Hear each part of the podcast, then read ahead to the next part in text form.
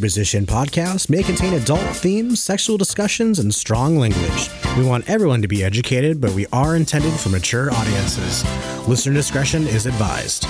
I believe in long, slow, deep, soft, wet kisses that last three days. And now your host, Ashley Weller.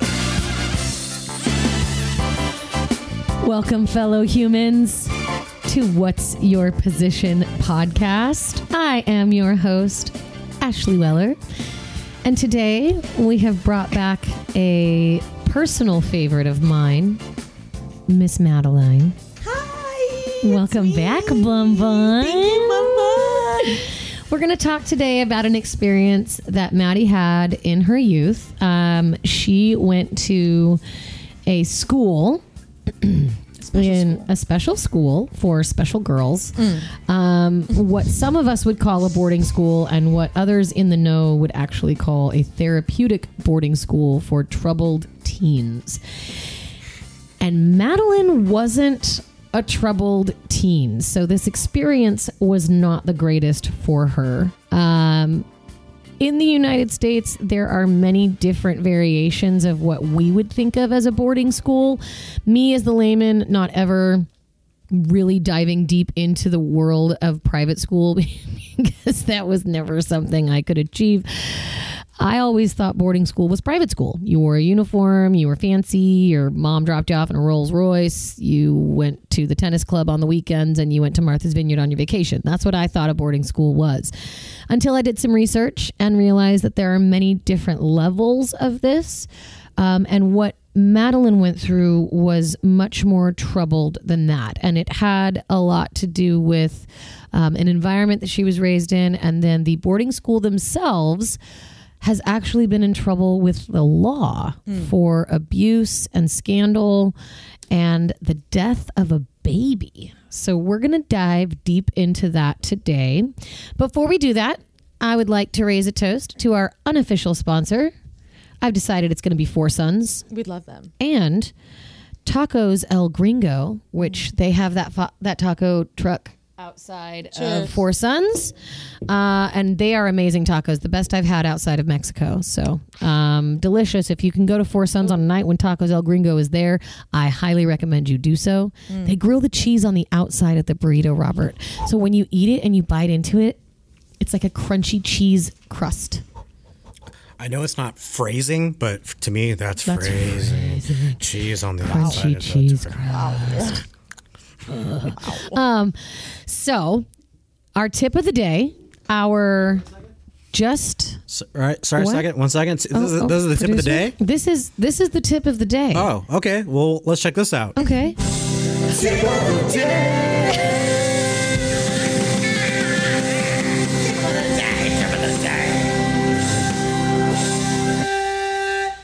Wow. Go ahead.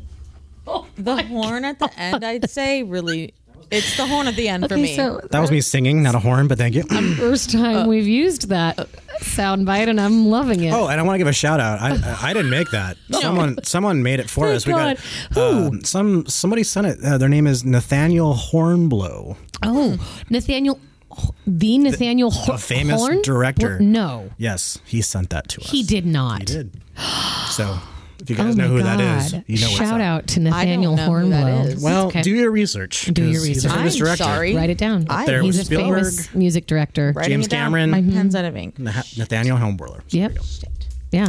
I spilled beer on my paper and now it won't write. So First world problems. The tip of the day um, is talk about mental health from the beginning of your relationship with your child. Okay, here we go. According to Dr. Deborah Gilboa at AskDrG.com,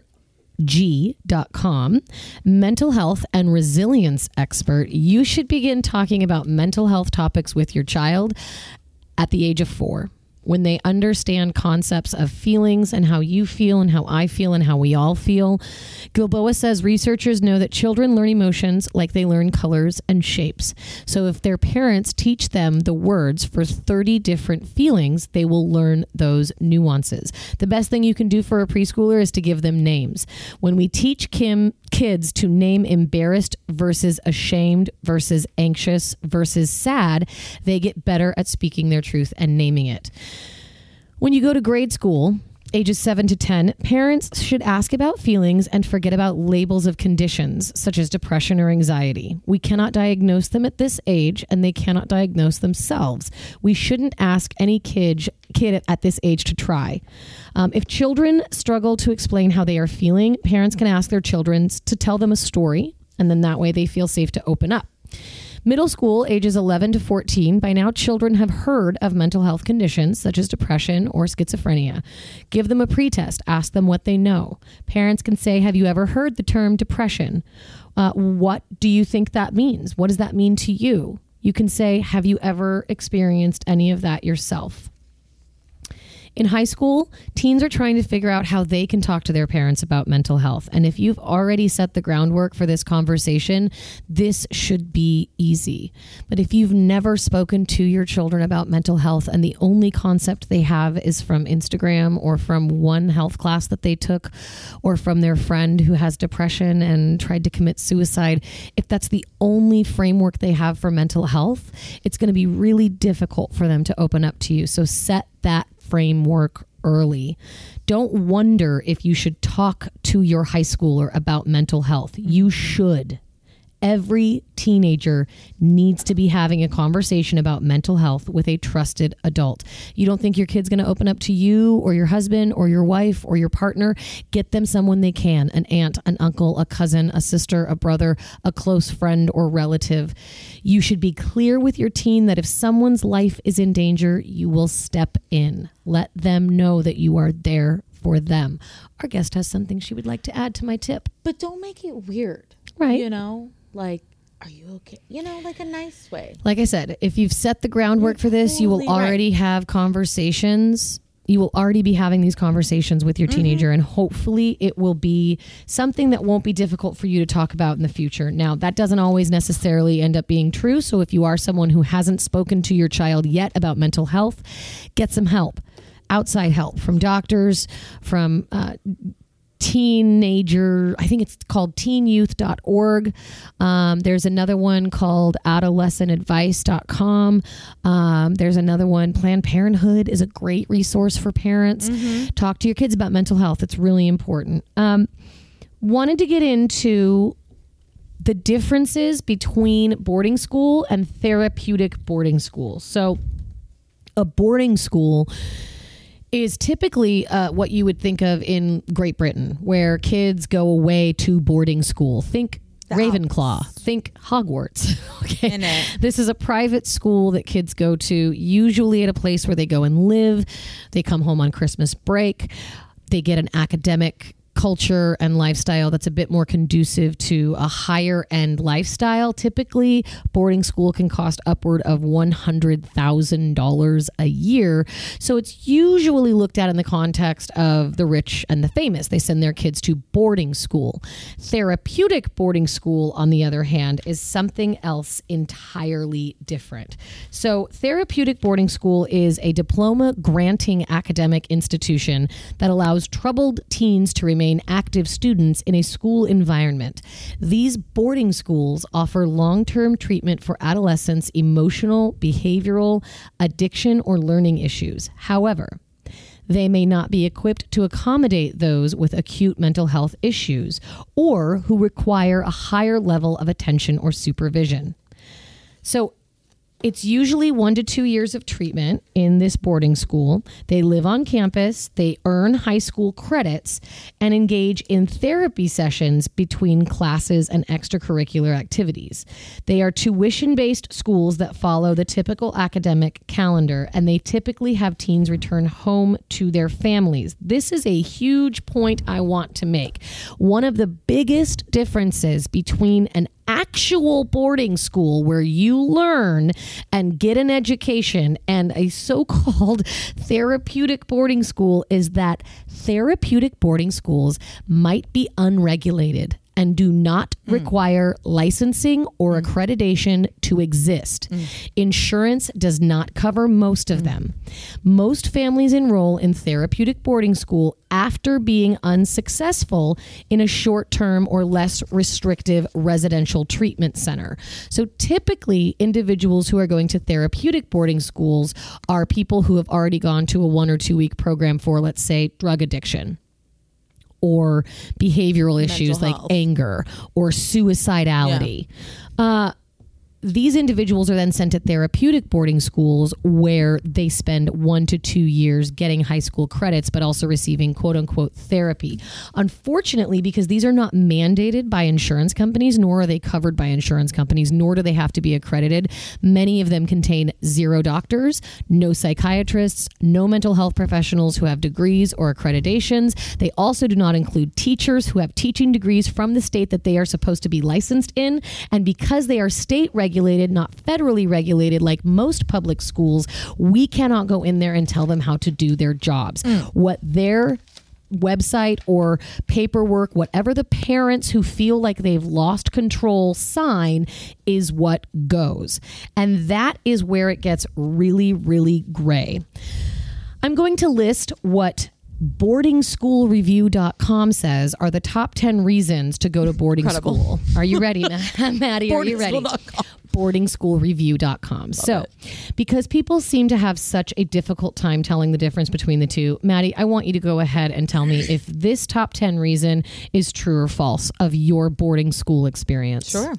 You will get great teachers who love to teach. False. we learned on a computer.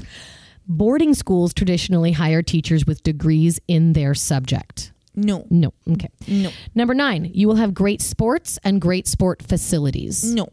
Okay. What What was the sports that you did? Uh, we ran around a dirt path. Um, then when we went to our the new campus, we had track, but we that we we ran. The range of sports and teams in boarding schools is mind boggling. You will find everything from squash to crew, hockey to basketball. So are equestrian facilities. Boarding school facilities also have commercial fitness establishments that can complete, compete globally with other fitness sites. So, like 24 hour fitness, Equinox, whatnot. Did you have a, a workout facility in your boarding school? No, you could. Y- No, you you could opt out of PE.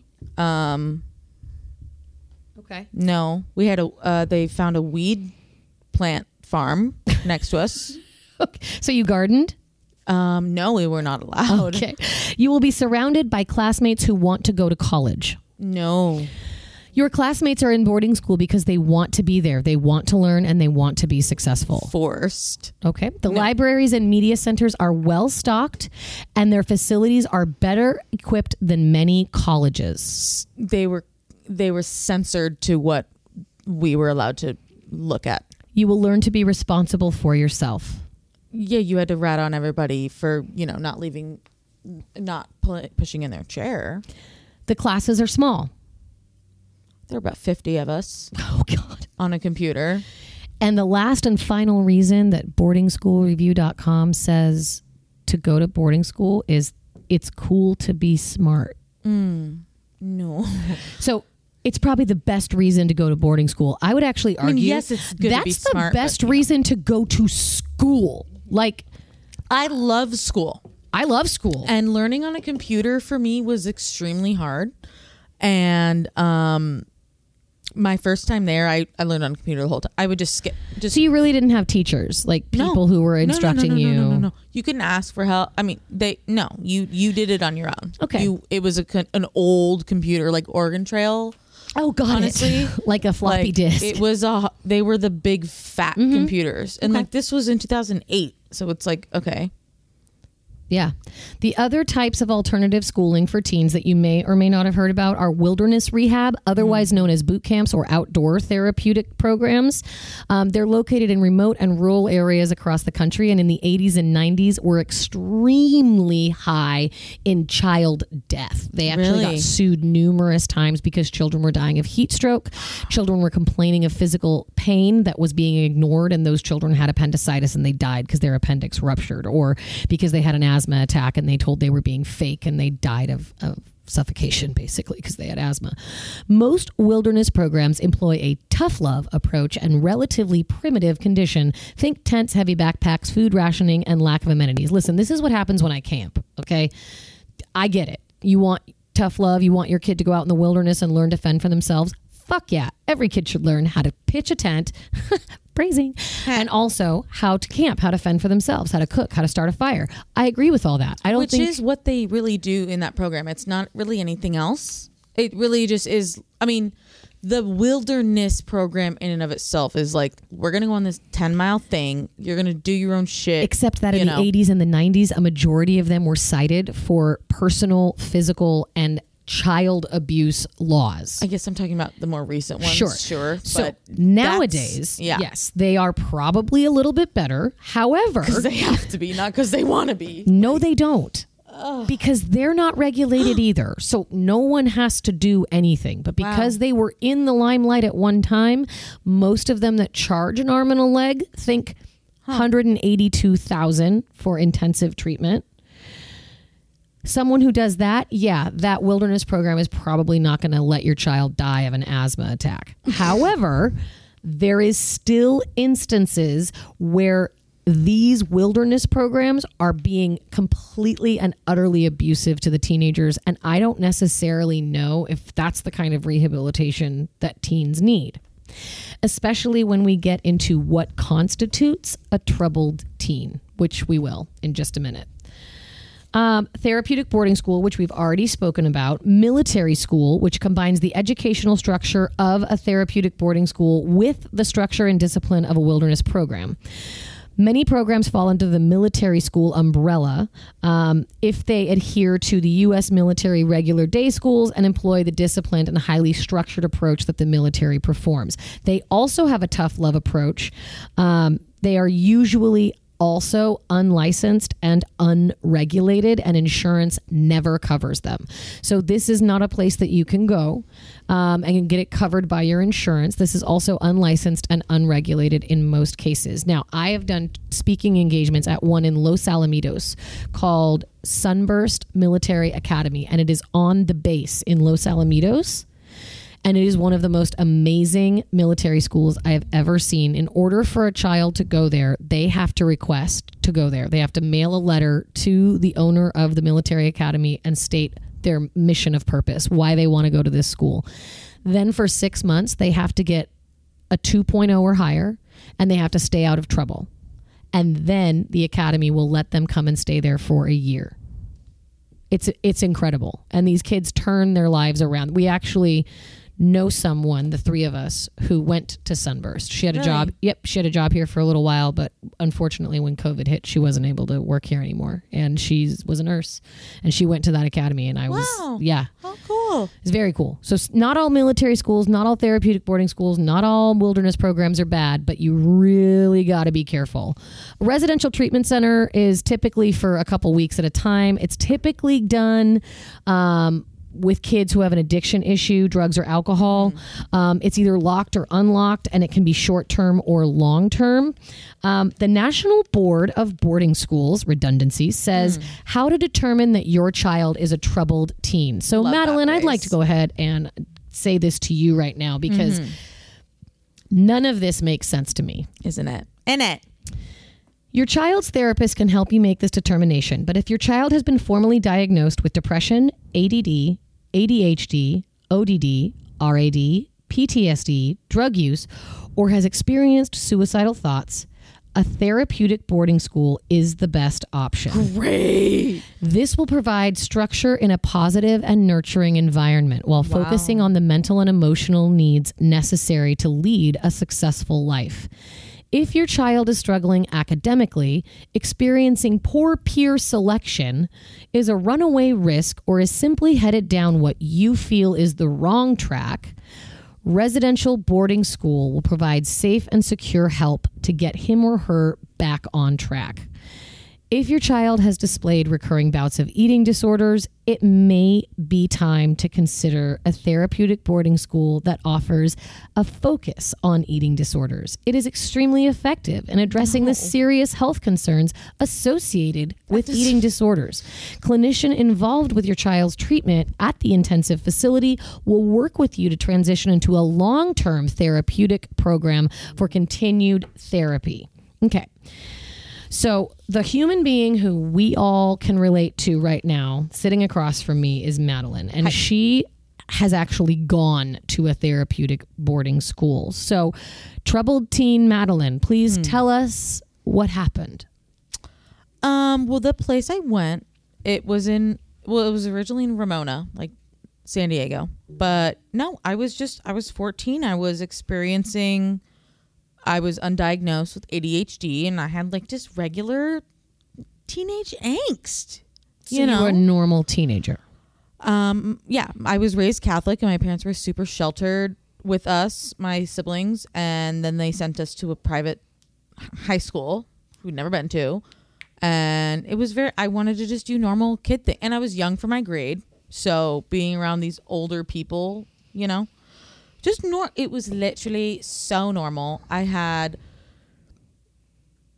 uh, I had a boyfriend and they didn't like it. Like my mom and I argued, you know, like we just it was normal. I- yeah. Every single thing you're telling me, I same. like and it made me feel so bad because I was like I'm so off but I'm like no no no it was just one of those like we had a recent fight the other day and I was like can my can I have a valid emotion and my mom was like wow you know you're right I'm sorry and I'm like where was that energy when I was 14 like hi Yeah. like and it's just like i'm not i'm so sorry that you didn't experience any of these things or you know that you repressed them so much that you forgot Yeah. but like it was so What set them over the edge to send you to this school? um well i was um a sophomore in high school and my twin sister and i weren't getting along. I didn't have any not any friends there but it like everyone i wasn't allowed to do anything. I didn't have a phone. I couldn't go out. Like so You wanted to rebel. not even i mean it i was just angry i guess. Like i would just be not my mom's best friend you know like Yeah. we'd be like uh, like I'll You had an go in my room. attitude. i had an Yeah. attitude exactly i had an attitude Oh my And god, it- a, teenage girl has Oh an attitude. I Whoa. go, and then you guys like oh, Any age girl has an attitude. I wear purple Whoa. eyeshadow and you like, you know, tell me I'm gross. Like, oh, like it was just so it was very angry, and so we would just fight a lot. And they didn't know what to do, and they put me on Zoloft, and they were like, "We'll just up the milligram," and I was just like, zombie mad Yeah, because I'm like, well, now I don't feel anything, and I'm just still angry. I'm angry and I don't even feel angry. You're not I'm even allowing me to feel this emotion. Yeah, exactly. I was like, oh. So I was 14, yeah. And then my parent, it was August or October 16th, 2008. I was getting ready for school and it was a Tuesday and they, I got a knock on the door and my dad was like, hey, Madeline. It's like 7.30, 6.30 in the morning. Hey, Madeline, these people are here. They're going to take you to your new school. And then this lady, Annabelle, and this dude kind of walk in and like, you know, what's that called? Rush me. And I'm like 14 and I'm like baby. Like I was just like, I'm not a me, you know, I wasn't like, fuck this. Like, oh my God. I wasn't even allowed, to say butt. I'm supposed to say my bottom hurts. like, oh my God. So I'm over here like, oh golly, oh, what's happening? And so I'm just crying. And yeah, they took me there. Who took you? The people, the transporters, there were two of them. Okay. They they that's what their job is, I is to like transport. Sorry, they they. no, yeah. Um, my dad made me. Ah, he made me like a lunch ba- sandwich bag. Like he made his little bruschetta, basically like salami sandwich. I was just like eating it. It was like super hard. I'm like, Okay. Anyway. I want to tell the listeners something because, first of all, I normally do a statistic that I make everyone guess. It is almost impossible Yeah. to find statistics on therapeutic boarding school. I searched. I searched so hard. And it's because they're private. it's because they're private and because not a lot of people have done research on this. And so I implore anyone who's looking for a thesis to focus And the, on the parents, the girls probably don't, you know, end up nice, so the parents aren't want to be like, "Yes, I've had that experience," and I they're fucked embarrassed. up. I fucked up Yeah, and I sent hi, them there, and me. it didn't work. Yeah. Um, I wanted to just let the listener know because this is the closest thing I got to a statistic. Joy Schaverien is the author of something called boarding school syndrome, which is actually a psychological condition that she coined about five years ago. Um, that she believes being sent away for education can seriously damage a child's mental health struggling to show emotion to a broken relationship with your parents and has a number of ex boarding school individuals visit her for ongoing treatment and counseling. She told the New York Times when children go to school when they're very young or when children get taken, it causes a psychological rupture. And then I never tell my guests what we're going to talk about because of moments like this. They always remember their first day. Mm.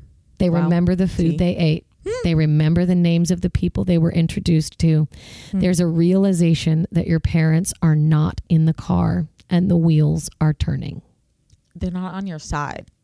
No, like physically. Like, your yeah. parents are not in the They're not vehicle wi- and you're going somewhere. and it's because of them. Like, I can't call them and be like, "Hi, I need help," because A lot of kids that gave their testimonials talked about feeling kidnapped. it was just like a lo- yeah. Oh, literally, because you can't call anyone because they're the ones that sent you there.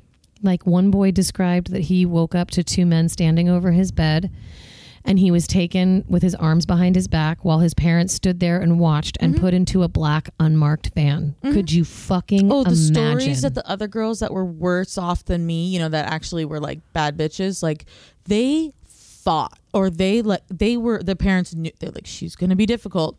So just so you know, and they like tactical like went in there and like rushed the girl in their sleep yeah. and like A lot of them were in their sleep. Mhm. when they woke up and they were like, "Where the fuck am I?" Fight or flight. and they're like, "You don't need to know." And like some of the dude they bring, I got nice people, but there were different. Oh my god! Probably because your parents like- said she's not going to fight she back. doesn't know what's going on. Yeah. Yeah. other people. You got like The Rock and like Vin Diesel, and they were like, "Shut up and get in the car." The most common thread I was reading, and again, I wish I had statistics for you, listener. I really dish, I really wish I did, but I don't. The most common thread among the case studies of individuals who they call boarding survivors mm. In it, is that they all have PTSD. And it's not something that was caused by just them getting taken in the middle of the night or re- getting removed from their parents at the age of 13 when you're still going through these mental and physical changes with your hormones, but it was the treatment they received when they got there. So, Madeline, please continue and tell us about what happened when you got there. well, I'll do the who, what, when, and where. Like it was a boarding school for like. On a scale of one to five of bad, everyone was like a two. Okay. Like it was more behavioral. Like yeah, we're fighting with our parents, but it was definitely more. I mean, you had to be rich. It cost like eighty thousand dollars. So the program was like minimum. You went through levels like B, C, D, E, F, G, H, I, J, K, I saw one of the L. girls L double L L one, L. L 2 L mm-hmm. three, and L four. So you could get through it in fifteen months if you're a perfect angel, bun bun, because they go by points. But hi, you're there because something's wrong with you, so you're gonna make mistakes. So I was there 19 months. So after the 15 80k you pay, you pay monthly. So who knows how much that was? I don't know. I said 80k to my mom one time. She just laughed at me. So I was like, "So what I'm getting is that it was more than that." so, So 80K is a low ball. and my friend Chloe was like, "Yeah, I'm planning on paying my parents back." And then like I remember we found out how much it cost, and she was kind of just like, mm, "Never mind." Like, but anyway, so it was up in. It originally was in Ramona, like, um, San Diego County, but it burned down in a fire. So we were just there in trailers. There were two trailers. There were 25 of us each in there. 25. Huh? I'm sorry. Maybe you didn't hear me. 25 of us In a trailer? in a trailer. like the size of a trailer park trailer. Like Yep. an RV like an like RV? a tr- like a like a like when you went in school and they were remodeling so they had those school oh trailers oh my god. like that and it had a bathroom, two bathrooms, and there were 25 of us in there in bunk beds and the staff would say in the mornings when they opened the door, it would just smell like morning breath. I just let that sink in. And so, yeah, there are 50 of us total, and then a staff dorm and the dining hall, and then this little track. But then we finally, like six months in or something, we moved to a larger campus up north in like Redding, Eureka area, um, which was an older, it was like 300 acres. So that was where we, and it had just, there was room, which was cool ish. So I went online and I found a story that has been confirmed by Snopes.com, which is one of my favorite places to fact check. So shout out to Snopes. Um, This young lady stayed at the same place that you did. Did you give her name? They did. What is it? Her last name is Bacharach. Probably earlier than me. So she lived there from August 2005 to March 2007. So she was at the San Diego residence. She was probably there before the fire, after the fires. She said when she arrived, the school staff stripped her naked, mm-hmm. gave her a cavity search, mm-hmm. gave her a uniform, mm-hmm. and told her she wasn't allowed to speak to For anyone. Oh, hers hers said the first week. Oh yeah, they do. It's called RC, restricted conversation, for three days, just to get you settled. Mm. So it feels like you're literally in trouble already, and you're like, "Who am? I don't know where I am. What I'm Which doing. takes away your power. I'm depressed. Um, I'd like to ask a question, and they just ignore you. Like it was, it was traumatizing. Oh my god. The girls at this place were just like her, supposed supposedly troubled teens. Remember that phrase, you guys. I'm going to tell you. Mm, It's the mantra of my life in it. I'm going to tell you what the description of a troubled teen is. Um, at, at some point, I'm going to I'm to drop that that dime because pretty much every human being that's ever existed would fall into that category. The school promised to fix troubled teens who needed an intervention that their parents couldn't provide. Fuck if that's not deep. Yeah. Your parents can't provide any fucking emotional support for you. So they're going to ship you off to a place that uses biblical principles and conversion therapy Literally. for LGBT students mm-hmm. in a tightly controlled environment. Yep.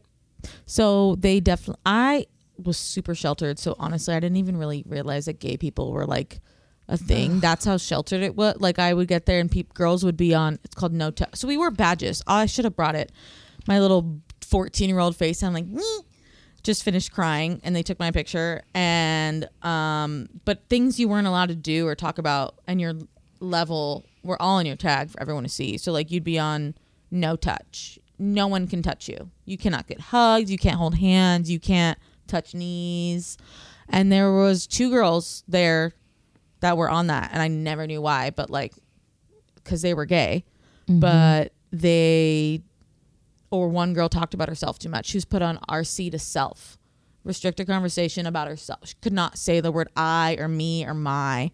She had to find other things to talk about. That disturbs me. But she did as talk a about herself a lot. professional. But It's she fine. also That's had not trauma. that is not how you deal Nope. with someone who has an ego. so the whole rules there, you it's G rated. You cannot talk about why you were there, anything that wasn't or that was secular, G rated Mm-hmm. Christian music. to the unknown listener, secular means not religious. Yeah, only Kind of like muggles and magic. like if you were at church, what would you talk about? That was all Yes. we were allowed to say. What And would we Jesus had to do? say it was. So we talked. I mean, we made up. You know, play games, which you could only do when you got to. So the levels. I'll explain the levels because they're really they're gonna get you. So you get there, and for the first, she said week, but then they changed it. They must have changed because I was only on for three days. RC. Then when you get off, you're kind of just there, and everyone's like, "Oh, oh, God, love that." Have you ever seen the Truman Show? Yes. Mm. So when I was still on RC, there were girls that were like talking about that show, that movie, and they were saying that they used to play that trick on girls. Like they would act that it was like, "Just kidding, Nobody. you're on the Truman Show. It's a joke." Just kidding, it's not. It's actually super real. like a hidden camera, like you're on No, candid they'd be camera. like, just yeah, just kidding. You're punked. Truman Show. no, just kidding. This is actually real life. This is and I real was life. like, if you would have done that, I would have punched you. Oh my but God. they, yeah, it was real. They got into it. Was you know, I watched a foreign movie my first night there, and I was just like, What do you mean a foreign movie? oh well, Tuesdays were foreign film nights. So the first night you got there, you're on no contact. You can't speak to anybody, and there's a foreign foreign language film, and you're not allowed to ask questions like, "Where's the bathroom?" I had to be watched to go to the bathroom. What if you had to go? How did you let someone know? I had to tell my you get like a buddy. Her name was Cynthia. Um, that was like a higher level that was supposed to be your like guide Your kind of. sponsor. You're she's called an up buddy and I was a down buddy. So then you get a, I was on B, level B. And then you have to make like what 4,000 points, which you get maybe like 120 a day. You forget to push in your chair 50 off. Water bottle 50. You Oh my god, were you looking down while I was talking? That's rude. 50 points. Oh my Just- god! and it's the staff that don't that don't that are just you know some staff are really nice and they're cool and then some are like mm. They're, I they have trauma themselves that was never are resolved. just yeah and they don't have any training and they get clicky no, and they don't they even don't. know So this girl, Bacharach, said that if she so much looked at another person, she would lose five points. Yep. She wasn't even allowed to make eye contact with fellow students in her first week. She said the staff told her that the no talk rule was necessary because she started to become friends with her buddy. And the friendship was seen as inappropriate mm-hmm. because they spent too much time together. She believes that she was put on no talk for m- talk. eight. She was put on RC for eight months. oh yeah i was put on for like maybe a year to my, this girl because they thought we were bullying her No, she had to be on RC for eight months. She wasn't allowed Oh, to speak straight. or get hugged. oh wow So when she finally went home, she screamed the first couple times people tried to hug her. She actually physically mm. couldn't stand physical contact once she finally went home, which is clearly a sign of trauma. because they'll do it the other girls they will not they're like i'm not getting 50 points for touching you. Nope, i want to go home. Mm-hmm. Like are you kidding? They so will the funny thing is, I just talked to a patient the other day who said that they use the point system in the point system in prison. Hmm. The point system is used in prison so that you can either get more time or get less time taken off your sentence. So it sounds like they took a book or by uh, a page straight out of prison, not the Bible, right? no it's behavior modification it's negative and positive reinforcement However, there is a doctor of the California Alliance of Child and Family Services who has ran residential treatment programs, is a social worker, and worked counseling with at risk youth. And she said none of that. The no talk, no touch punishments is not a recognized therapeutic intervention, and none that she has ever come across in her 30 years of clinical service ever has included either of those. You never ignore a child ever. You never, ever tell a child that they don't deserve to be touched or hugged or loved or talked to or looked at. That is cruel and unusual punishment. And Maddie's story is not the only one. I'm going to give you other stories in a little while. Maddie, please continue. where was I? Oh, the level. So you got there? So yeah, so I get there. So level B's like you can't. You're the ba- you can't color. Um, you can only write during school. You get nothing. Like you don't get phone calls. You can't do anything. Level C, you get stickers. And that's it. Um, D, D, you get arts and craft. You can draw, you can color, you can do whatever And how many points does it take to get to each level? it was about i want to say like we met we went every like 12 weeks you'd get a level change So you were going 12 weeks. maybe no maybe not, maybe eight weeks god time i honestly we used to write it was daily but if you were there for 15 months b c d e f g h i j k i, I can't do math um, maybe every six weeks i would say If you did nothing if you wrong. did nothing wrong And you Yeah, got no exactly. points taken away from you. exactly So you were rewarded It with like stickers and 1,200 crayons, which if Right. if for for the listener who isn't catching on right now, they are taking away, they are stripping Basic rights. every right from a teenager and breaking you down to an infant. Oh, and I'm taking you away. You can't speak just like an infant. You can't be touched. I touch you when I say when you say you, to can. ask to you need to poop. ask to go poop. You need to tell mommy when you need to go to the bathroom. Can I you raise my can't be hand? trusted with anything but a marker. Well, now you can have stickers. They are stripping you of your identity and from the growth that you have made to turn you into something completely Yeah, you different are nothing, and we're gonna restart you.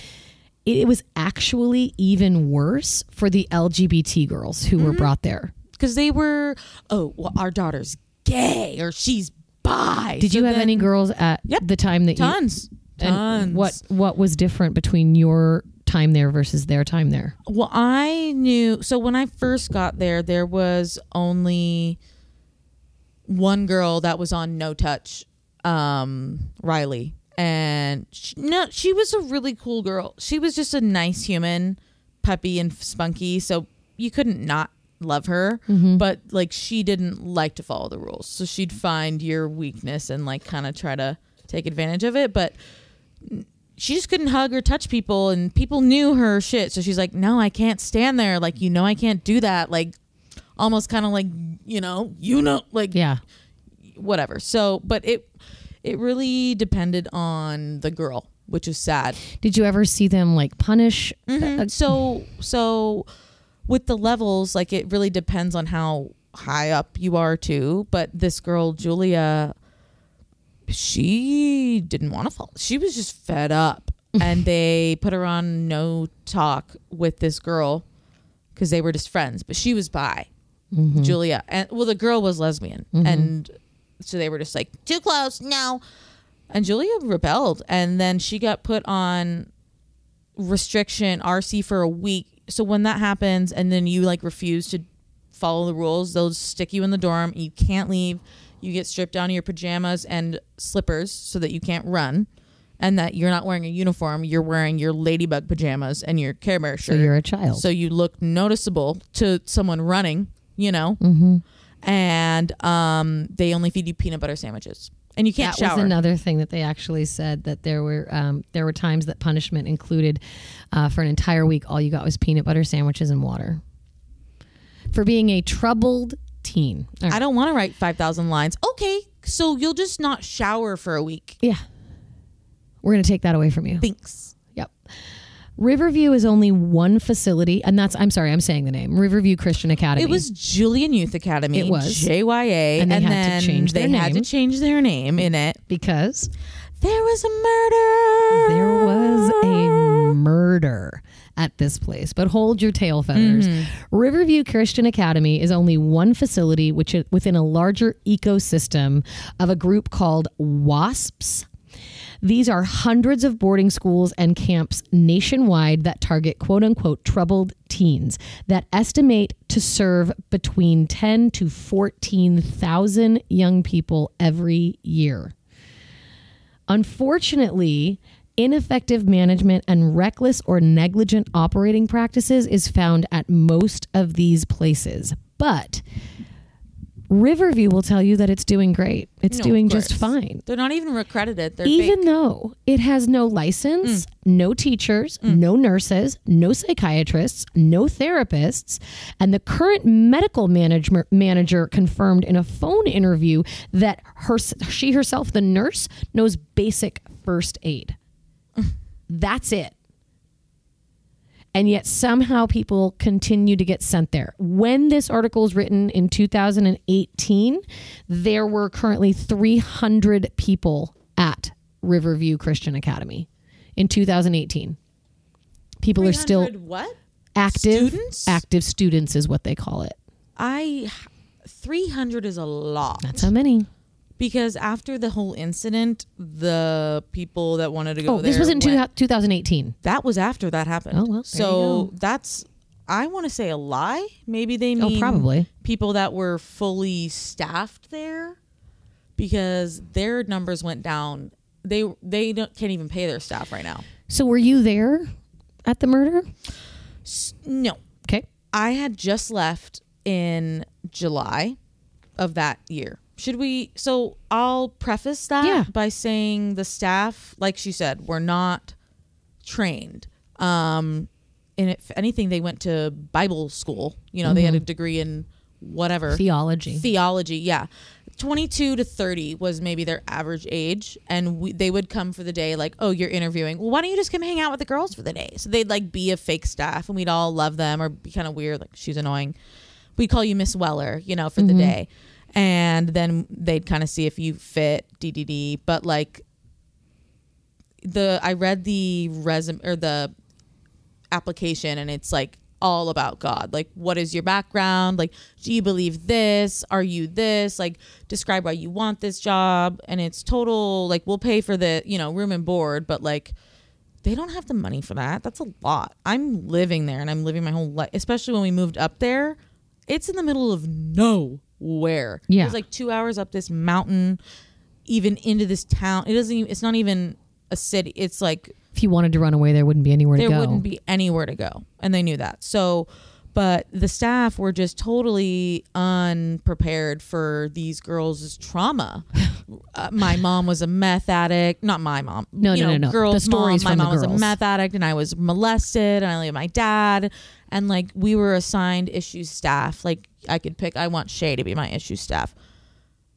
We couldn't talk about our trauma to anyone else, but like they, uh, can I make an appointment? Oh no, that uh, it would never an appointment. It would never happen. and they weren't therapists. They weren't licensed was just counselors like, or therapists. it was just a staff member you journal- trust. Yeah, you could write in a journal about whatever you wanted, and like you could give it to them. Hey, Shay, read this. But like, it wasn't in their job title to do this. It was just It's something. not in their wheelhouse. That's not even in their even know what their. expertise. I was told to pray about it.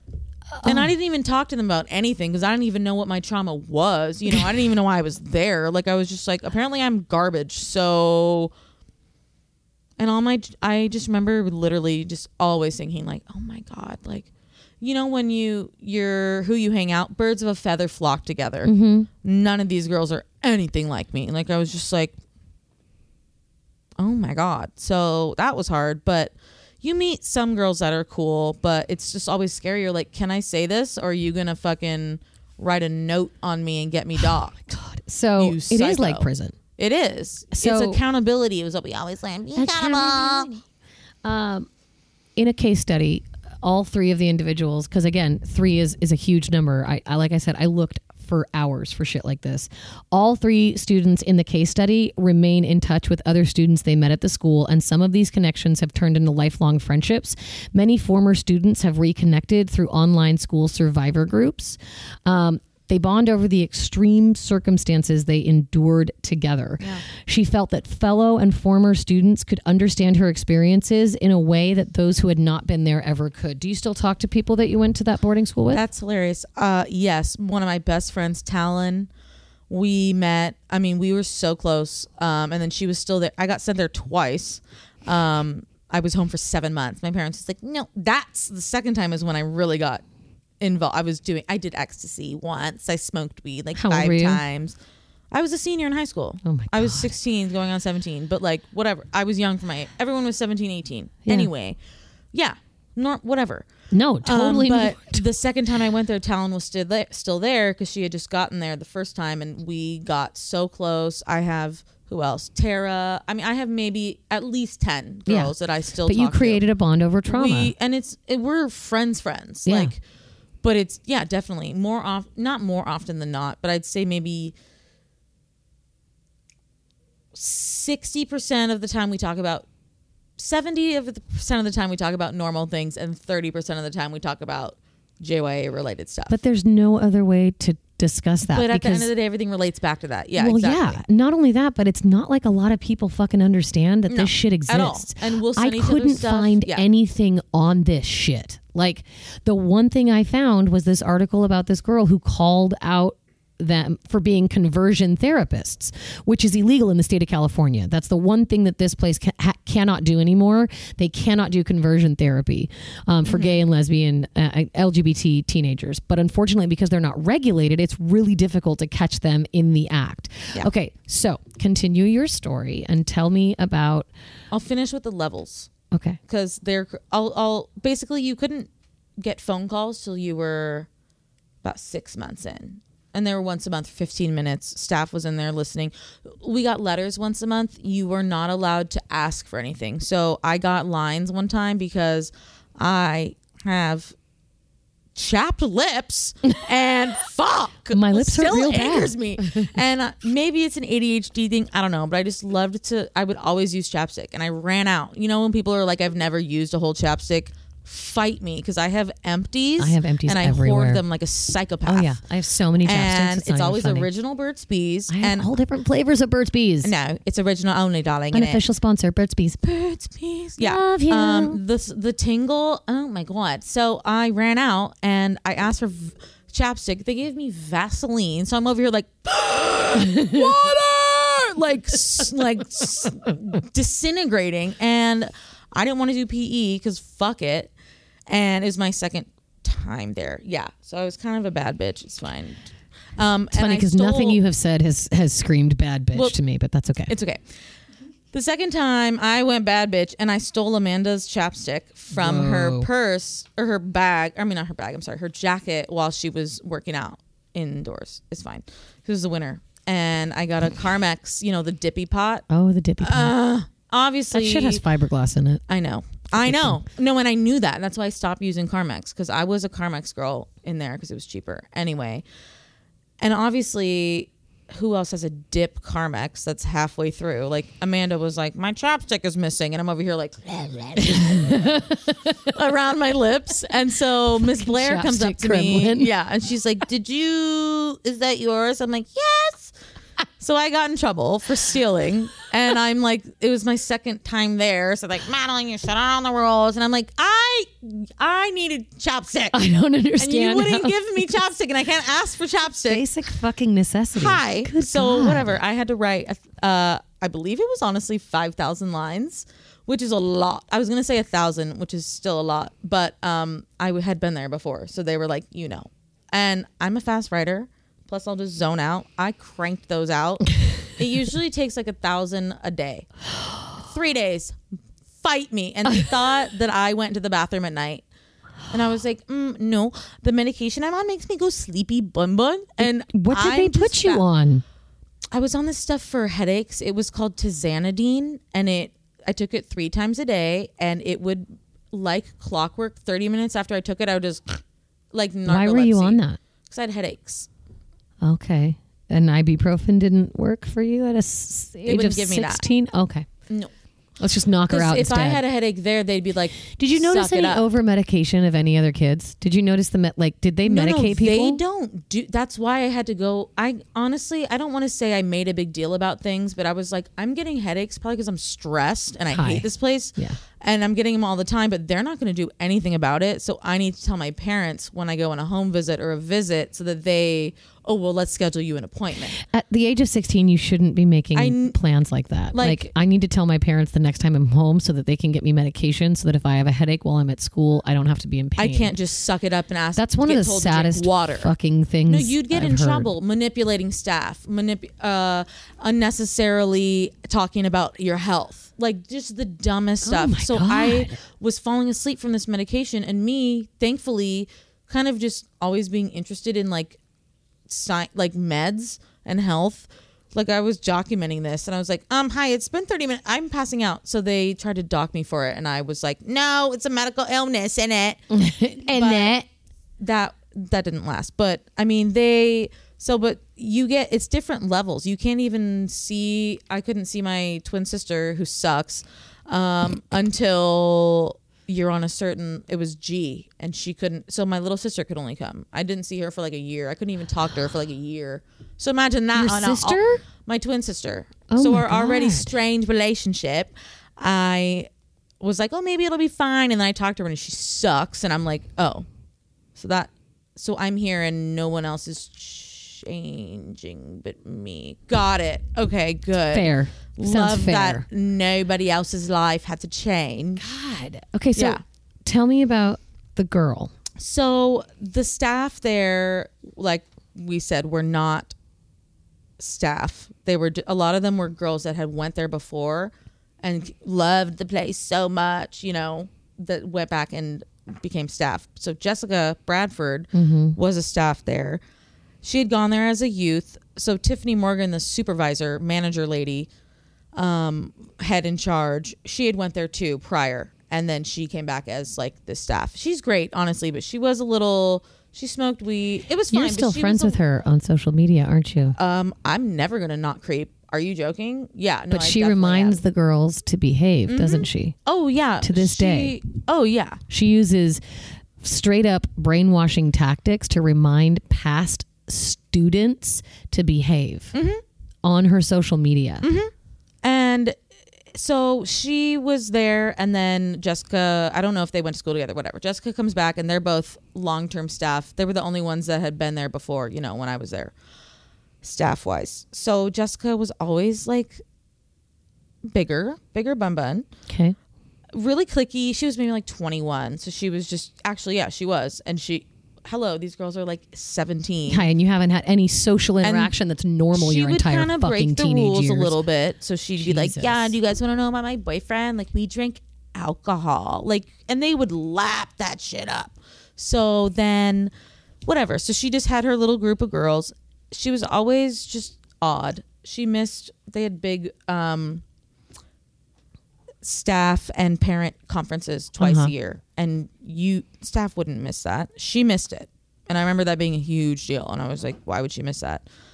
And then we moved to the new campus, and she was there. Obviously, got thinner noticeably. Everyone noticed about it because then Tiffany was getting married, and they were like, "Oh my God, you guys are losing weight together. You're gonna look so great in the wedding." Dee. And then I graduated, and then I came back seven months later. Uh she was noticeably larger. Like I remember one morning she ate a bagel and she carved out the dough and she put hot Cheetos and avocado and cream cheese. It was like eight in the morning.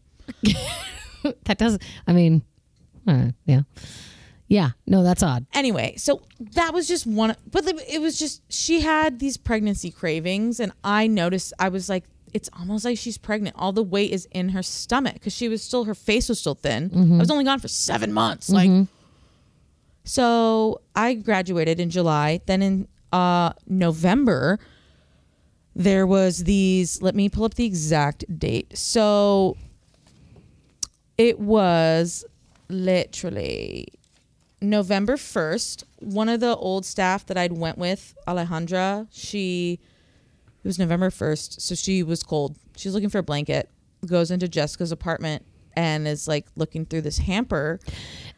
I need you to stop because we're gonna take a break right there. No good. We'll just maybe just take yeah. Okay. We're gonna break right there.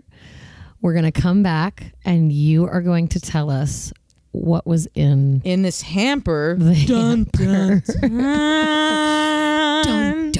dun, Bag of dicks. Was it a bag of dicks? Um, it was Spoiler alert. purple dicks. Ooh, not hot pink. Oh my god, they were hopping. God damn it. All right, we're going to take a break. We'll be right back, everybody. Uh, take a quick smoke break, take a quick drink break, take a piss break, come back and hear what was in the fucking hamper.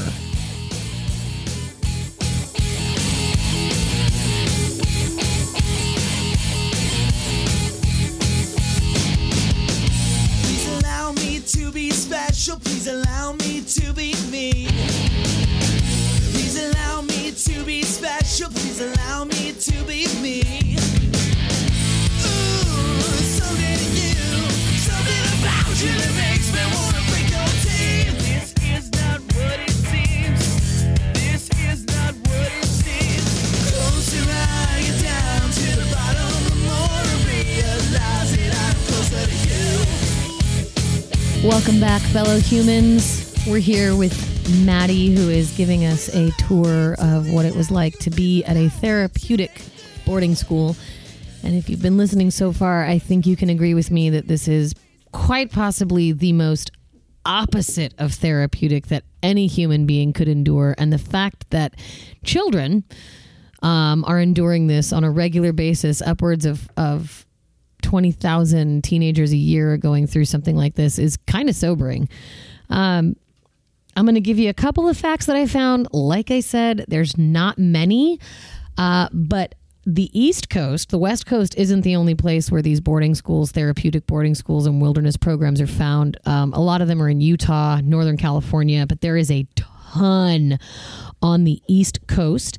And an all girls elite boarding school in New York City has released a, por- a report detailing nearly seven decades of sexual abuse. The 127 page report from the Emma Willard School in Troy, New York, says that from the late 1950s through the 2016 academic year, rape, sexual assault, harassment, and grooming young women for extramarital affairs was still occurring. This is absolutely terrifying. Um, in a new report by the Boston Globe, uh, the horrifying portrait of the reality of sexual abuse in New England private schools really comes to light. Um, it's a 25 year history of the issue and prompts a breakdown of the most sobering statistics, include noting that there is no database of any allegations against private schools. However, among 67 New England private schools over the past 25 years, more than 200 students have accused private school authorities of sexual abuse or harassment, rapes, fondling, molestation, and forced oral sex. At least 90 students have filed lawsuits. Nearly 200 employees pled guilty. Um, and then perhaps the most important fact is the report is incomplete because of the 224 schools surveyed for this report, only 23 or 10% of them responded to any of those claims. T. So they're really just not even giving a shit about it. Um, Well, and where the campus that we bought up in Northern California was initially this crazy school called Cascade School, which Paris Hilton went to, and Robert De Niro's daughter. Um, and it was started by this guy named Michael Algood, and it was from this cultish thing called Psi. Wait, what is it? Sin Synanon. And it was in 1958. Basically, it's like a no doctor involved self help rehab. And the original program, they didn't believe in the use of medicine.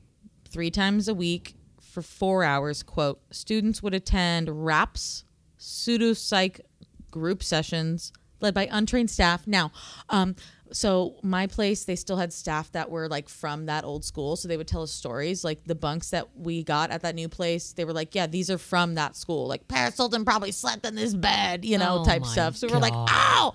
But they would tell us that um, they would do these sessions. Like, let's say you, I stole Amanda's chapstick, so and they caught me. So instead of me writing lines, they would, I'd be in a circle. All of the staff and the students would be around me, and they'd just be like, "You're garbage, Okay. you stealing dumb fat okay. bitch." Do any of you watch Handmaid's Tale? I've started it, but haven't done it. It's Shay? literally So, if any of the listeners out there have seen Handmaid's Tale, this should have invoked an extreme visual representation I have when they that, put yes. the Yes. girl in the middle of all the other girls once Yes. she gets raped. And they point at her and they make all of the girls say, Your fault, your fault, Yep. your fault. And then they make the girl in the middle say, It was my fault. Yep.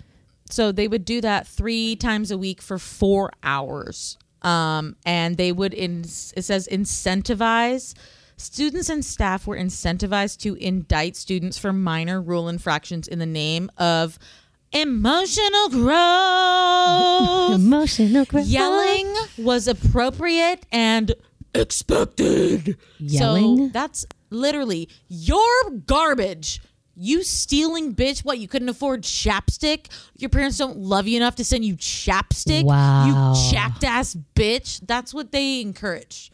They encourage, they want to break you down so that you have nothing left so that you're able to be like, I'm a blank canvas. I want to bring it back to Paris Hilton because she actually just did an interview with Yes. People magazine. She's coming out with a movie. She's coming out with a movie about this exact fucking thing. And she said, and I quote, they would punish me by taking away my phone, taking away my cards. She's talking about her parents right now. And that didn't work. I would still go out and party. Her parents had had enough and sent her to a series of boarding schools to correct her behavior, including Cascades and Provo Canyon School, which is still in operation to this day. Hilton says at Provo Canyon School, she was physically and emotionally abused on a daily basis. This was supposed to be school, she says, but classes were not the focus at all. From the moment I woke up until the moment I went to bed, it was screaming in my face, yelling at me, and continual torture. The school staff and her fellow students would say terrible things, and her fellow students on top of physical abuse were constantly bullying me. I think it was their goal to break us down. They were physically abusive. They would hit us and strangle us. Wow. They wanted to instill fear so we would be too scared to disobey. Unofficial sponsor Paris fucking Hilton. you are a bad bitch. Like And you experienced this out. is I'm sorry but like you just legitimately said the exact same Yeah. fucking thing that she said. And Wikipedia even says, quote Wikipedia, I know, but but uh, you know, people can edit that Yep. and it's people. So there were deaths, people esca- people ran away and they were never found. Multiple students. I mean, crazy stuff happened and then it finally in like 2005 they were finally sued staff and students about sexual mental al- abuse allegations and they they're like we're done. The cast it's called CEDU they were shut down. This cult thing. But I can't help but wonder if like I mean, obviously I would hope this my staff did some vetting on this venue. It doesn't really sound like to they host did. this party at um of abuse. Right. But like we knew we all knew about the stuff that they told us. Yeah. So like you guys fucking knew and I can't help but wonder if they were like, Yeah, I mean I guess it's in like our same mantra. Like Yeah. oh my God. We're very much in line with the church. And we knew that it was kind of not cult. We knew that it was strict. Religious like based. the people. No, no, the Cascade School. They Oh. were like we knew that it was harsh. Worse. So it was kind of like more like the wilderness. Like we Yeah. were kind of like oh, but it just is interesting that this sta- Jessica ended up being this horrific person Yeah. because So tell us. So, so you went in the room. At So last we she- checked. We yeah. were in the room Last getting a blanket. off. November 1st because someone was cold. You reached in a hamper and out rolled this baby. So out of this blanket, let me find the actual. So because I, I looked up the the the court documents, Okay. of course, in true Madeline fashion, and so this girl was looking for a blanket. She went into her. r- I love my producer. Unsolved mystery. Well, this is a solved I'm, mystery. but I'm shimmying right now. Continue. Just in case you can't. So she went into her room. She noticed this huge fan that Jessica had brought in because it was so hot recently. It was so hot. was a so heat she wave. needed this just massive fucking fan. It was hot though. It was like 100 degrees. Um, she moved it and she looked in this hamper to get a blanket and this baby rolls out. And so she took this other lady a Corey. dead baby? she goes, "There's a that looks real," and it's the day after Halloween. It's November first, so she's like, "That's funny." Like, lol. You know, I'm cold. You know, so she gets this other staff to come. What is this? And she's like, "That doesn't look real, right?" She's like, "No, like that's not real." So then they tell, they um, they leave because they they leave it there. No. Yep. They're like, well, Jessica's gonna be back soon. Um, she can, you know, funny Clean it joke. up. Funny joke. Funny know. joke, Jessica. like, Someone's cold and a baby rolled out. They leave Okay. it and they leave. Next day, they come back to investigate. Baby's gone. So that's when they tell Tiffany, the main staff. Then she calls the cops. The cops come and Jessica leads them to this quote utility utility closet next to her apartment, next to her room, just in this closet. So they take her, whatever. So then she denies it. Wait, what was in the utility closet? The baby. you didn't say oh, that. Oh, sorry, sorry. You sorry, never sorry, said sorry. if it was real or it. not. I'm sorry. Oh no, she was real. Adjacent to her dorm, they found a dead baby under a pink pillow inside a laundry basket. So they interviewed her, and she said at first the baby was dead, stillborn, so she wasn't crying, and then they, you know, good cop, bad cop. Then they're like, she said she was alive for four days. So she couldn't, quote, breastfeed. So she gave her water. And then, so she was born about 1 a.m. September. Let's rewind this. Let's rewind this. Hold Okay. up. Hold up. Okay. Jessica gave birth. Oh yeah, let's start that. September 19th, around 1 a.m. Monday morning, 2011, she went into labor. Went Did to she know she was pregnant? She knew she was pregnant, and she didn't tell anybody, even her boyfriend. was she in denial?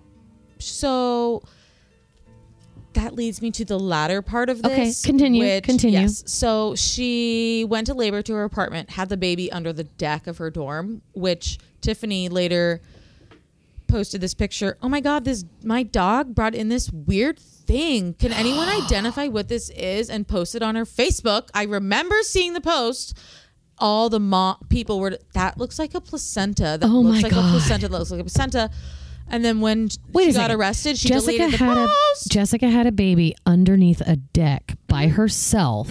No About one knew. 1 a.m. And then Tiffany's dog got the fucking placenta Out of from the under the door Yeah.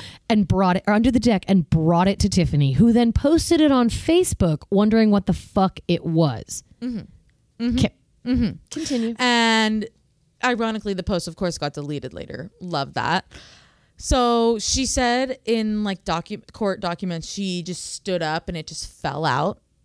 And Because that's was- how your Right. first time mm. giving birth works. Mm. and there was no umbilical cord, of Ever. course. So then What's she no, of course. She didn't have an umbrella. It wasn't mm, raining. Mm, I don't even know what that is. So she then went later and she showered and the umbilical cord fell out.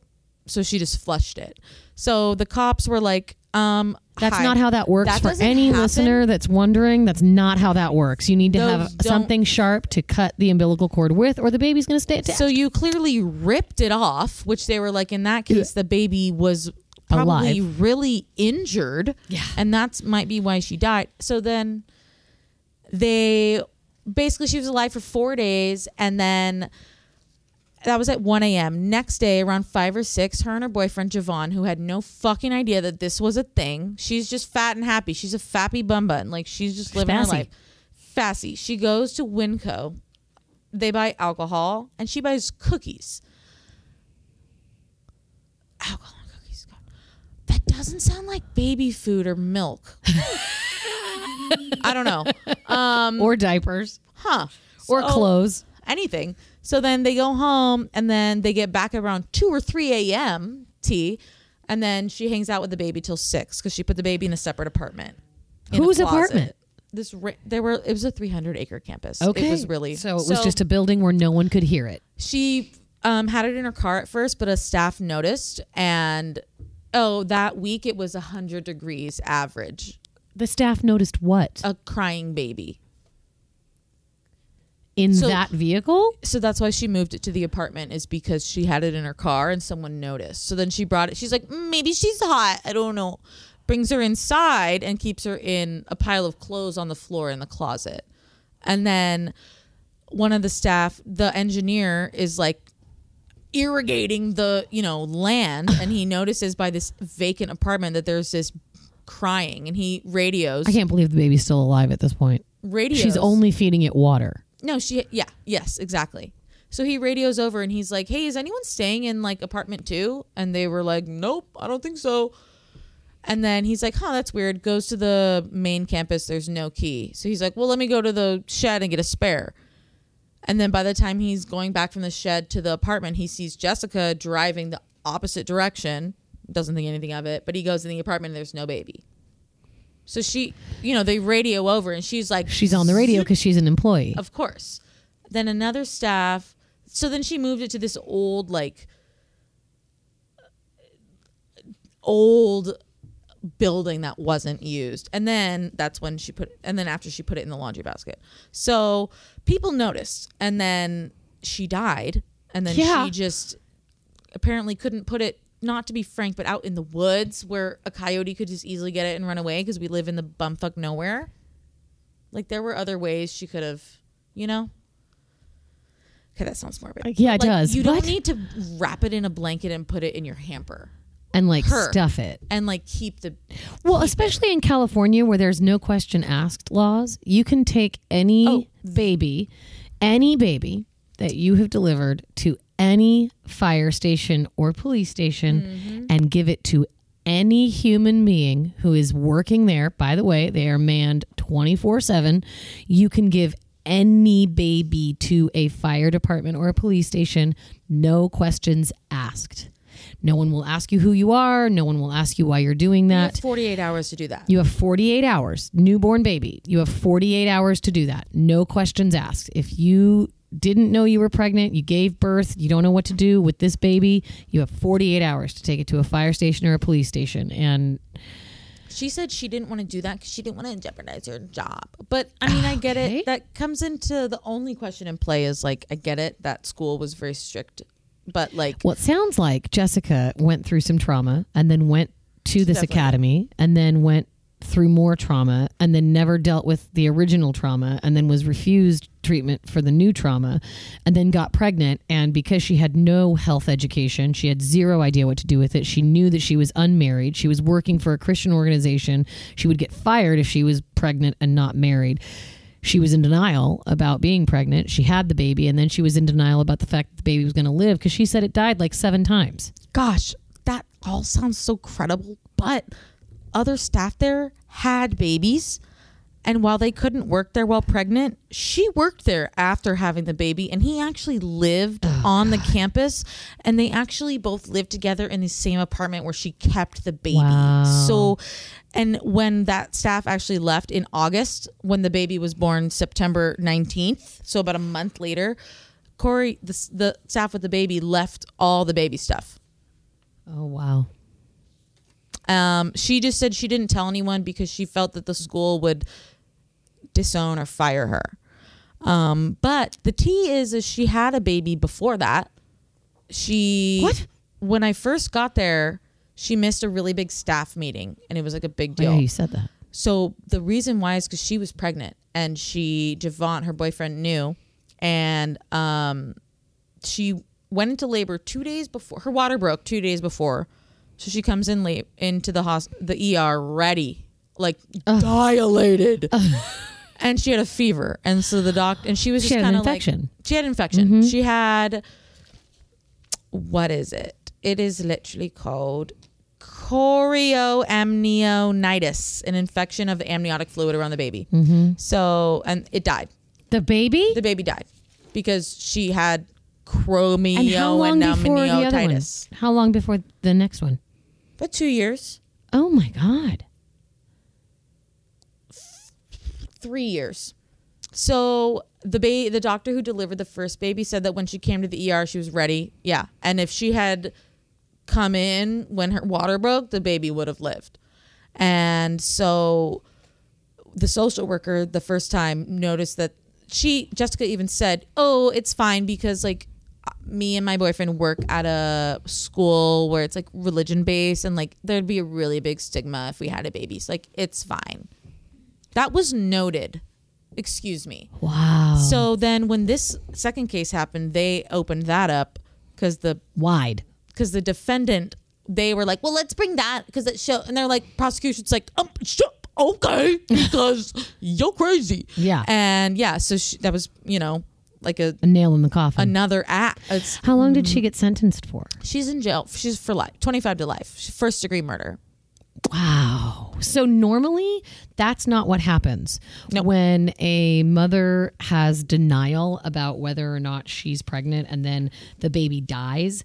Um, typically it's one to two years. It's typically considered manslaughter. Um, and so if a woman gives birth and claims that she didn't know she was pregnant, she was in denial about pregnancy, they do a psychiatric evaluation and they decide that yes, in fact, she was clinically Wow, you were so right. separated I from forgot about her that. child that they get manslaughter usually one to two years Wow. sometimes in some cases they even just get probation so the fact that this woman got 25 years to li- well you think about postpartum depression you First think about degree murder. she got murder she First is in degree. prison Premeditated, well yeah because clearly she had a baby prior She said, I don't know. She just starved, I guess.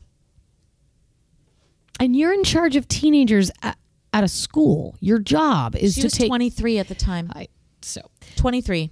this place is I mean, it just shows that like out of the the support that you think you're getting from these places isn't that because it's not support, it's behavior modification. It's like do this or you're not right. and you're disgusting and you're wrong and you shouldn't have ever moved on in this place because you you know so i could totally i'm not agreeing with her behavior but i'm No. sa- she reminds me of pearl fernandez from the gabriel fernandez case Yeah. she was born she was adopted she was born into she was before she was adopted she was like abused and into drugs and she was just never you know bonded with her adopted family and just never she wasn't very smart she just never really got she was just abused traumatized, as a Mm-hmm. Traumatized, child yeah. And never got that empathy. Here's the thing that upsets me maybe the most is all of the girls that you know, your friends, the ones Angels. that you still consider your friends, would you consider them any of them to be awful human. bad seeds, people who were into drugs, people who were you know breaking laws on purpose, antisocial personality disorders, borderline personality disorders, any of the things that you're born with, the things that don't spark once something traumatic happens. I would say out of the maybe five girls that I consider super close, none of them, but the other maybe 12 ish, 15 that I know, probably like six of them are like bad seeds. Okay. And a lot of them were more the sexual trauma ones. the ones who were sad. molested Yes. when they were children. So Yes. those those seeds of trauma were planted before they could ever do anything. And they also, one of them was adopted. One of them just, they just, their parents were just kind of like, neglectful. you're Sure. we can't change you they were no nice parents but they're like we can't ch-. they just kind of wrote them off So this is from the Riverview website, formerly known as what? Mm. Julian youth academy We provide year round schooling with open, ongoing enrollment. You can enroll your child anytime during the year, and we will help you get them caught up if they're behind. Many parents who turn to Riverview Christian Academy are exhausted from their teenager's rebellion. Okay. Ooh, I'm going to say something that might piss some people off. Producer, yes or no? Should I say something that might piss people off? I can always edit it out, All right. love it Bum I'm going to bum. piss some people off right now. do it but I probably won't. Many parents who turn to Riverview Christian Academy are exhausted from their teenagers' mm, rebellion. it. They don't have fucking kids. Uh. You're exhausted from your teenagers' I'm rebellion. so sorry that your parents beat you and that you didn't want to do that to me so you no, sent not me even. No, no, no. i feel like my parents were No. beat into submission Hold up. No. yep Okay. Well we were catholic so If you have a child and you do not take an active role in their mental health, you do not deserve to be a parent. god you should see your if you if you have a child and your first fucking inkling is to send them to a school that's like a prison, you do not deserve to be a parent because these are the fucking things that they say are what a troubled teen is. No more talking from you for right now. You sit right there. Are they rebelling against authority? Have their grades dropped? Do you fear they may be dabbling in drugs or alcohol? I'm sorry, what fucking teenager isn't dabbling in drugs or alcohol? My sisters both drank by the time they were 13 years old. Weed was happening in my school. Mushrooms and ecstasy were happening in my school. Kevin did ecstasy when he was like 15 years old. He drank when he was 13. He wasn't a troubled teenager, he was a teenager. Have they neglected good friends in favor of ones you consider good influences? I got to tell you right now, none of the people that my mother thought were good friends were good friends. None of them. Have they withdrawn from healthy activities? Maybe they're fucking depressed. Are they spending too much time alone? Maybe you're annoying. Have they radically changed their appearance? That's called experimentation. Mm. Are they sleeping excessively? Did you know that teenagers need just as much sleep as newborn babies? There is actually a bill instilled to get the junior high and high school start times pushed back to 10 a.m. because it's been proven that teenagers' circadian rhythms are actually longer and more necessary than that of a toddler or a kid in elementary school. Teenagers actually need more sleep because they are going through a growth process that is so much bigger than you could possibly imagine. And had you actually done research on what it's like to have a fucking teenager, you may know that. Do they have a problem with internet addiction, social media addiction? Hi. All of us sitting at this fucking table Do they participate in high risk activities? Do you fear for their safety or dot dot dot their future? This is the description of a troubled teen. And in my opinion, having once been a teen, this is the description of every fucking teen ever. So there are some teens who may seem perfect and they may get good grades and they may be involved in extracurricular activities and they may not ever have sex and they may not ever say a bad word to you, but because they have ADD or because they sleep excessively or because they're fucking forgetful or because they don't get along with their sister or because they have a boyfriend you don't like, that doesn't mean you ship them the fuck off to a boarding school that has no licensing, no accreditation, no teachers, no educators, and no therapists. We are doing these human beings a disservice and we are putting them out in the world and expecting them to become grown ups when we ignore everything about being a child. Maddie, did you ever find out the reason that your parents sent you there? No, we never talked about it. So you still to this day don't know what it was. I'm sure they could think of a zillion reasons, but at the end of the day, the day was it any different than my little sister did? You know, Right. or like the things that Did I you do told about- anything? Did you do anything outrageous? Like I never even did a drug. I never even drank. I never even snuck out. I never even broke a law at, at all. Like, I didn't even have a phone. Like, yeah. So that's most of these people, and you noticed a lot of people who were like you at this place. yeah, sh- one girl had sharpie eyebrows. There is currently no federal legislation that specifically pertains to therapeutic boarding schools or similar residential treatment programs for young people in the United States. Regulation, oversight, and accreditation of these schools are primarily at the state level and thus vary considerably across the states, which is why you will see a lot in Utah because WASPs, W W A S P S, mm-hmm. This is an organization that puts together accreditation and uh, well fake accreditation and rating reviews for boarding schools therapeutic boarding schools wilderness programs military schools and the like. And they are massive funders of the republican party. In 2011 there was a bill introduced to add regulations and federal oversight to therapeutic boarding schools and it was shut down by republicans in the house Wow. which is unfortunate. Because what happened to you is fucking traumatic. Notable. Notable. Did it change you as a person? Oh yeah, no, for sure. Um, I don't have like youth.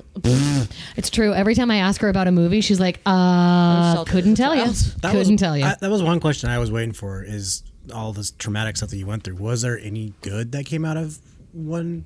Like, if you had to pick good stuff out of it? Guess not. I was literally trying to think. No, I mean, Because even like, uh, did you say you're friends with still a few people outside of it, or no? we don't hang out. Yeah. They're from like you know Colorado Gotcha. and like other areas. yeah, they came from all over the country, I'm sure, right? Yeah. Brazil one. Yeah. So fuck these places. No, fuck these places. For sure. I mean, there's, uh, uh, they I saw say, good foreign, a lot of good foreign films. That's about it. Every A lot of good Tuesday. foreign films. Okay. It's not necessarily something that I went into this podcast understanding because when Maddie said I went to a boarding school, I pictured plaid skirts and teachers with, you know, I don't know, a fucking teaching degree and statistics that could show me that these places made a difference. And I didn't find any of that. All I found was trauma. All I found was trauma on top of trauma. All I found was parents who don't know how to actually handle their teenager because they've never done that before in their life their first teenager, their first teenager to actually have a thought other than mommy is number one, they want to send them off and have someone else deal with them. And that's fucked up. And if you're choosing to have children, then you better choose to be along for the ride because their mental health should be more important to you than your mental health. You created a tiny human, and that is your responsibility. Do not ship them off to these hell holes where they learn nothing but self deprecation and shame. I am so grateful that you came out of this and that you go to therapy Yes. and that your therapist helps you kind of move past this because what a fucking shit show. Mm-hmm. It Yeah. it was. It was. Do any of your other friends that you went to these to this much more traumatic for them definitely some are still i totally i definitely would say i've moved on like it's just more of like a do you guys it's like my story at parties Yeah. like do you guys want to know like a crazy story Right? I, like i know a murderer but like definitely Know a murderer. there are people that i mean they still like get upset i can't believe this happened and i'm like yeah no i know but like it eats them up Oh my god. it's sad. It is. You need good support after that. People to be able to move on. Who did who helped you? Who was your support? Um, my parents definitely were the same. I wouldn't say like embarrassed that that happened, but like we're gonna just that was a thing that happened, and like we're gonna move on and Did like. they ever say they were sorry? Yes, I finally sent them all. I was like, "Is this enough?" Like a lady died, you know, or a girl died, like a baby. A baby died. a baby, not a lady or a girl, a baby. Like, no, they definitely. My mom was like, "I'm, I'm sorry. Yeah, we were wrong." I'm like, "Oh, that was only once, so it's fine." But I definitely still do bring it up. Not Not at Thanksgiving every year. definitely not, but like if it is relevant, like I'm like, well, could have done that earlier, but I instead Gave up didn't get to do that. almost two years of my life to a so torture maybe we could have talked about it then, but I wasn't present. Yeah, just things like that. It's just like they know, they understand, Good. but they are so different now, which is awesome. It's so funny. They're so like liberal, almost like my little sister could like have an Smoke weed in front of them. Oh my yes, my dad, my Your parents don't even know that you have a tattoo. Yeah, no, they do. Oh, um, yeah, they knew they did. They hated that, but now it's fine. My little sister would be like, "Yeah, I'm trying to get a sleeve like in front of them on purpose," and they're like, but they're they're getting there, which is so funny. Like it's like. I think that's kind of how all families go. Like I got grounded for being on the phone past 10 p.m., but my little sister like yeah. Had vodka in her room. Right. I mean, Emma has boys upstairs. I'm like, oh, I got sent away for having My little sister one time upstairs. lied just to see what would happen and said, Cecily, she lied just to see what would happen and said that my high school boyfriend spent the night. I was grounded for two months and I could not convince them that she had lied. And she was so traumatized that she didn't want to get in trouble. I couldn't see anybody for two months. And it didn't happen. I was so upset. I'm like, I can't. And I never lied. I still can't lie. I'm the shittiest fucking liar. It's terrible. Yeah. Sibling. Fucking siblings. Fucking siblings. All right, we're going to lighten this up and uh, we're going to play a game that you have this. actually played before. However, you were the first person to play. And I think you'd like to better your score. Oh, no, no, you don't get to keep track. Shay Renee, would you please do the honors of keeping track of the score? She only gets a score if she answers the question. If she skips, she does not get a point. Do you understand I would the never scoring skip. system as it has been explained to you? Okay.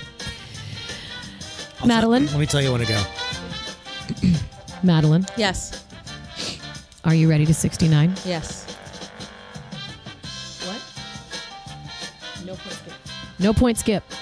Only a point for an answer. Okay, ready? Mm-hmm. Two, one, go. Favorite snack? Oh my god. Chex Mix. What ice cream do you get from the ice cream man?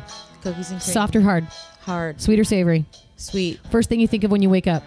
I want to go back to bed. Do you believe in ghosts? Yes. Do you masturbate? Yes. Would you rather be able to see or hear? See. Have you ever taken hallucinogens? Yes. Dogs or cats? Dogs. Can you play a musical instrument? Yes. Would you rather be attacked by 50 duck-sized horses or one horse-sized duck? one horse sized duck. Have you ever stolen anything? no, fit the small one. Yes, I have stolen things. Go-to birthday dessert. Cookies and cream. Last wish you made on your birthday. I wish I made more money. Favorite season. Fall. Best song to have sex to. I want to fuck you all the time. Best place to have sex. And the bed. Favorite plant. A cactus. Call or text. Text. Biggest celebrity cu- crush. James Franco. Have you ever sent nudes? Yes. Have you ever cheated? Yes. Have you ever had a one night stand? Yes. What Hogwarts house are you in? Hufflepuff. How old were you during your first French kiss? How dare Nine, you? eight, 14. seven. Android or iPhone? Six. iPhone. Are we alone in the universe? No. Sun or snow? Snow. I gave you a million dollars. What do you do first? Spend it. Lose your virginity. 14. I'll, ta- I'll count that. That's it. All right, Shay Renee, count those bad boys up. That We're gonna get a final score. That was really that was really intense. Call I feel like I need a man. I was cigarette clenching right the whole now. time, so. It's okay. I feel like I want my my clit sucker right now, And that's on a clicky. and that's on clicky. How many? 31. I think that's the third. I think one. she may have. Sur- I think I know her. you don't. And that's been the 69 game. Wow. 31. Jesus. She's in rice. That's a lot. Cheese and rice. Today we talked about a really tough topic. T. How are you? Are you okay? Decent. You know what I Six just out felt, know what it feels like? Seven You- out of ten. Do you guys ever watch Last Week with John Oliver? Yes. No. Oh, should. you where really should. He's he'll bring up a subject you don't know anything about and some seems mundane, like, oh yeah, I, I kind of know about that, and he'll show you a bunch of stuff you don't know about. I feel like I got like a John yeah. Oliver about That's a really all huge boarding compliment. schools. Good. Yeah. I feel like he should need, he needs to do one now about this. Right? Yeah. He should. Wow. Yeah. John Or he- Oliver, listen. He might have, man. Hey, man. Unofficial sponsor. Uh, unofficial sponsor, Hell John. Oliver. Um, I got heated at the end. Sorry. I, it, it makes me really upset because I love Maddie and to think that she was to think that any teenager I love teenagers too. They're like my favorite age group to teach. They're my favorite age group to talk to because they're so real and they're right in the middle of their fucking emotions. They're right in the middle of becoming the human being that they're going to be and they need in some ways more love and more attention than a toddler um, they're precious and what you do to them and how you speak to them and how you treat them is going to shape who they become as adults and it breaks my heart that we are pulling youth away from their family and shoving them in these places that aren't accredited and aren't licensed and don't have educators and don't have counselors and we're telling them that their trauma isn't real or that their trauma is their fault or that they can't talk about anything or that they're not allowed to be who they are or love who they are or act how they want to act. And no one explains their emotions to them. Talk to your children about mental health from the earliest age that you can. And if you can't do it buy a fucking book. Get someone else to talk to them. Don't ignore this. Don't wait for your child to talk to you because by that time it might be too late. Truth. Talk to your children about mental health. This kind of trauma is not something that needs to happen. It shouldn't have happened to you, my friend, And look, I got the nice end of the. which is terrifying because Yeah. your story is scary Right. to me. Right. I'm also lucky that you came out of it and you're a happy, healthy person. Right. Right. And that you're willing to share that story, which Right. I'm sure is going to speak to a lot of people. this whole thing's been i'm like oh my god this isn't something that happened in 2008 2011 like it's only gotten more advanced like they moved Mm-hmm. Yep. after this whole Yep. bradford thing they moved 300 active students. I want you to look that up oh tomorrow. Oh my god I told you that. oh my god It's still happening. they so- just rebranded that's just sad. Rebranded. it's just sad So take take note, parents. I know it's hard to I don't know. I'm sure it's hard to be a parent.